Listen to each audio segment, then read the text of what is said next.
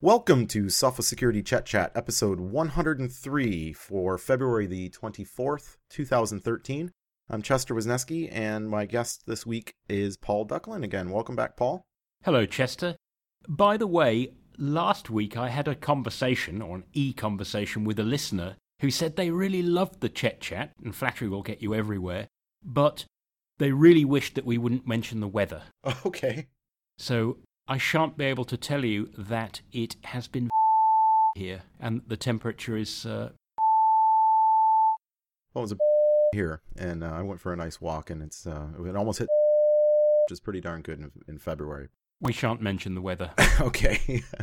um, so I think the news this week was dominated by Mandiant releasing a report uh, alleging that the Chinese are all up in our stuff. Hey, let me guess, it's not RSA conference coming up, is it? yeah, strangely, the president announced a cybersecurity initiative from the White House and RSA's next week, and I think the New York Times was hacked recently and might be a customer of Mandiant's. Ah, okay. Not trying to be too cynical interesting story. Uh, important thing to me to bear in mind is the stuff it doesn't tell you, and that's that, you know, for all the daring do they seem to have uncovered, they've been tracking this stuff for years, and they came out with 1,007 MD5 checksums of malware. To put that in global perspective, Sophos Labs is processing what? 10,000 on a good day. Yeah, absolutely. And, uh, you know, I guess it, it's not that any malware is uh, unimportant or should be ignored, but we shouldn't take our eye off the ball, as what I think you said earlier when we were speaking. And I think that's a, exactly kind of thing that these stories are very sexy, they're very dramatic, they're portrayed in, in a very uh, Hollywood kind of way. And as a result, it gets a lot of attention. Meanwhile, most of us actually aren't battling any of these um, and what we are battling, we may be getting distracted by by the hype. So, yeah, and it's interesting you say taking your eye off the ball. You know, it's almost as though when you get a story like this, you imagine that that ball is one of those giant wrecking balls that you get on the end of a chain that you swing at a building, just looking out for what you think is the behemoth bearing down on you in threat terms, um, might cause you, as you say, to uh, fail to spot stuff coming from any number of other directions. Well, and it certainly seems to have been a problem for Apple, Facebook, Microsoft, and Twitter this week. They all announced that they fell victim to a Java zero day exploit back in late January. And um, you know the the story here i guess was one it hit Macs which always gets a lot of press and interest. And of course some of the companies admitted that some data was stolen. I believe facebook and twitter both said that um, you know there was data stealing malware that was planted that was able to actually access data not user data fortunately in the case of facebook.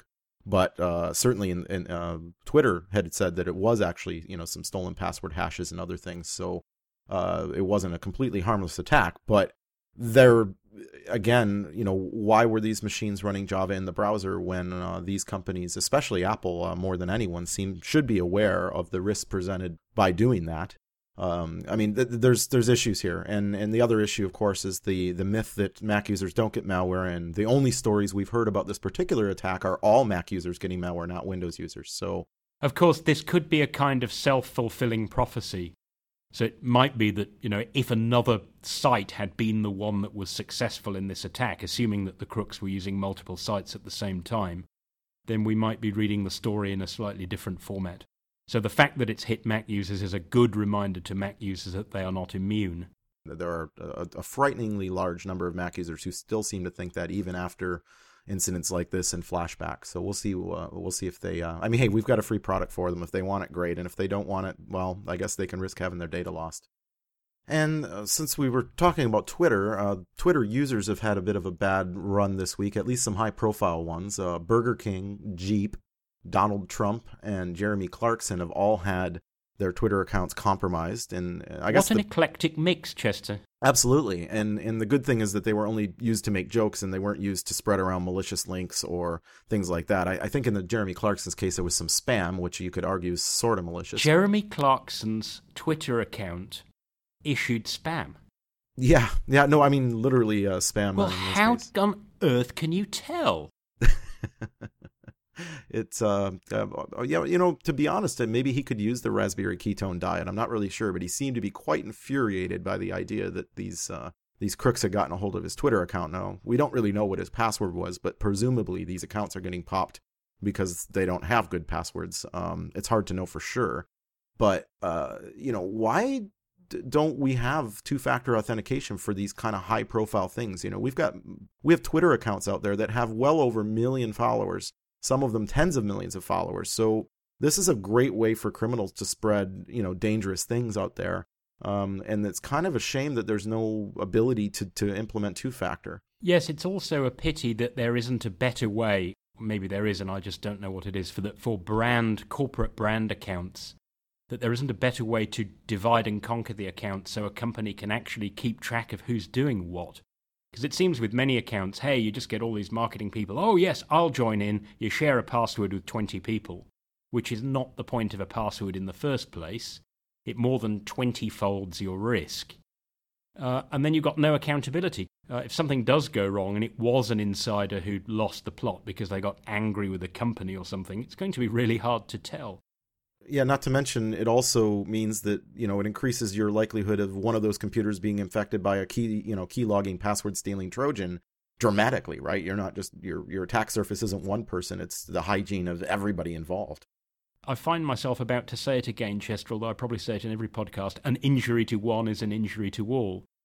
When you're looking at a Twitter account that is designed to present a global brand to millions of people multiple times a day, you're absolutely right. You, we, we and Twitter probably collectively need to lift our games a bit. Yeah, yeah, exactly. So I want Twitter. There were uh, job postings for them looking for two-factor engineers a few weeks ago, so it sounds like they have something in the in the in motion, but we don't really have any idea what form that might take. But hopefully they can expedite providing that solution to at least these very high profile accounts.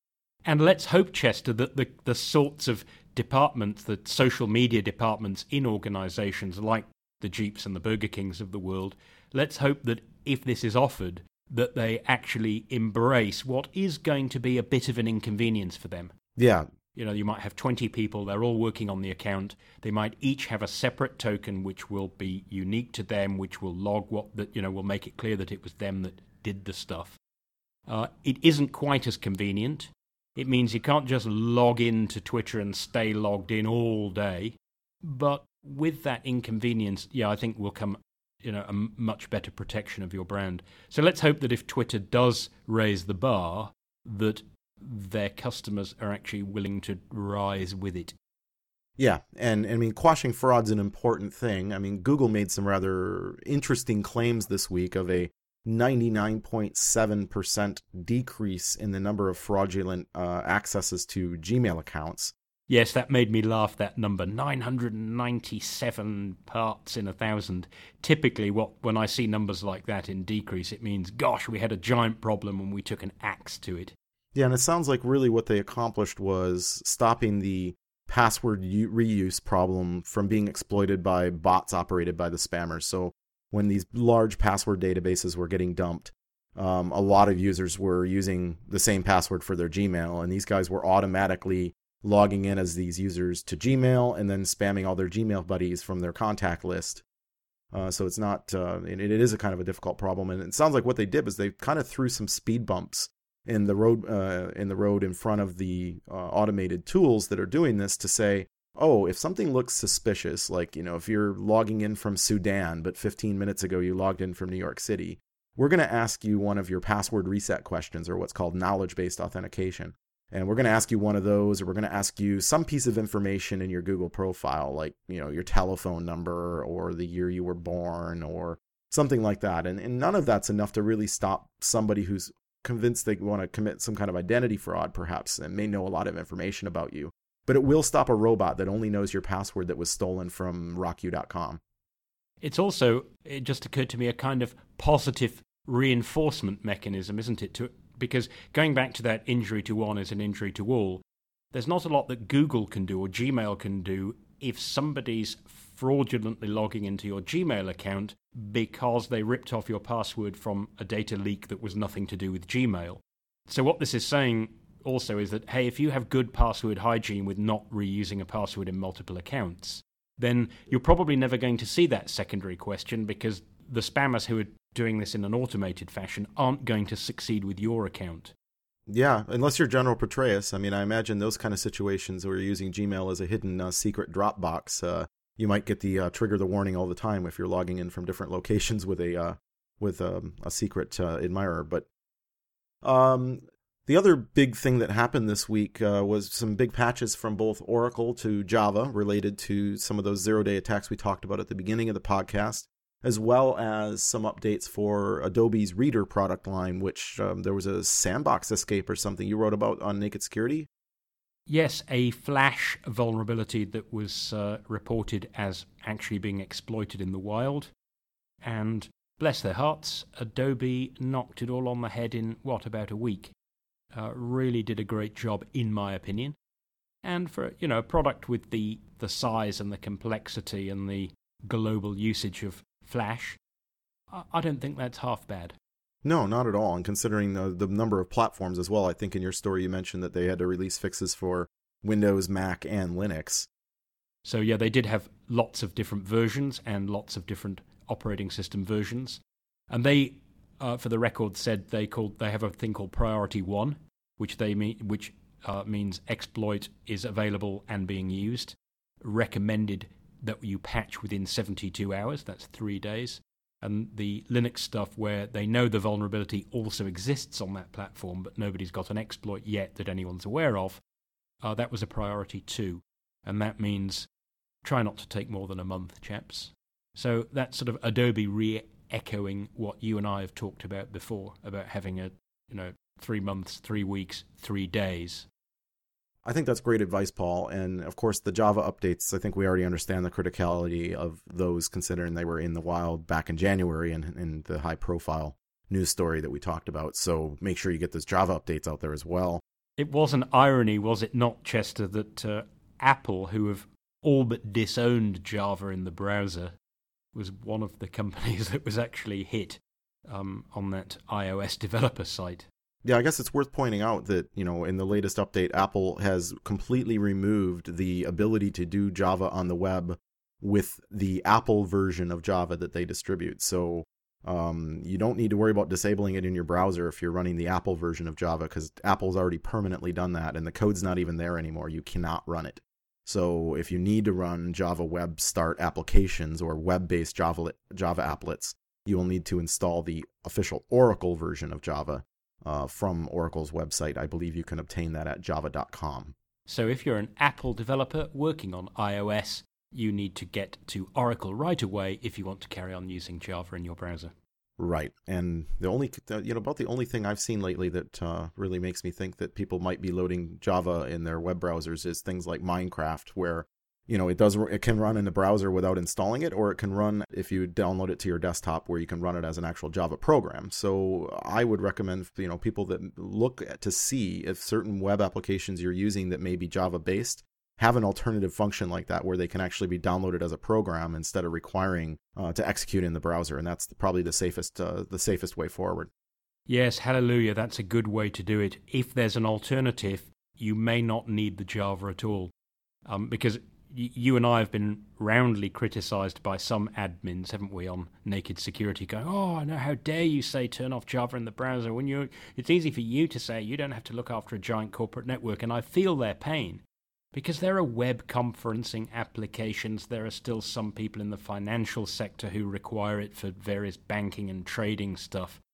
So it can be really tricky in that you know you've got a few places on the internet and maybe they use content delivery networks so it's not that easy to say well it's always this domain or it's always that server it's not just boutique stuff that's using java i think it's time though to go back to those organizations that are basing their service on forcing you to use java in the browser when even apple is saying guys it's insecure we don't want it go back to those vendors those providers and ask them what they're going to do about it you know, maybe they can provide you with a version that does not require Java.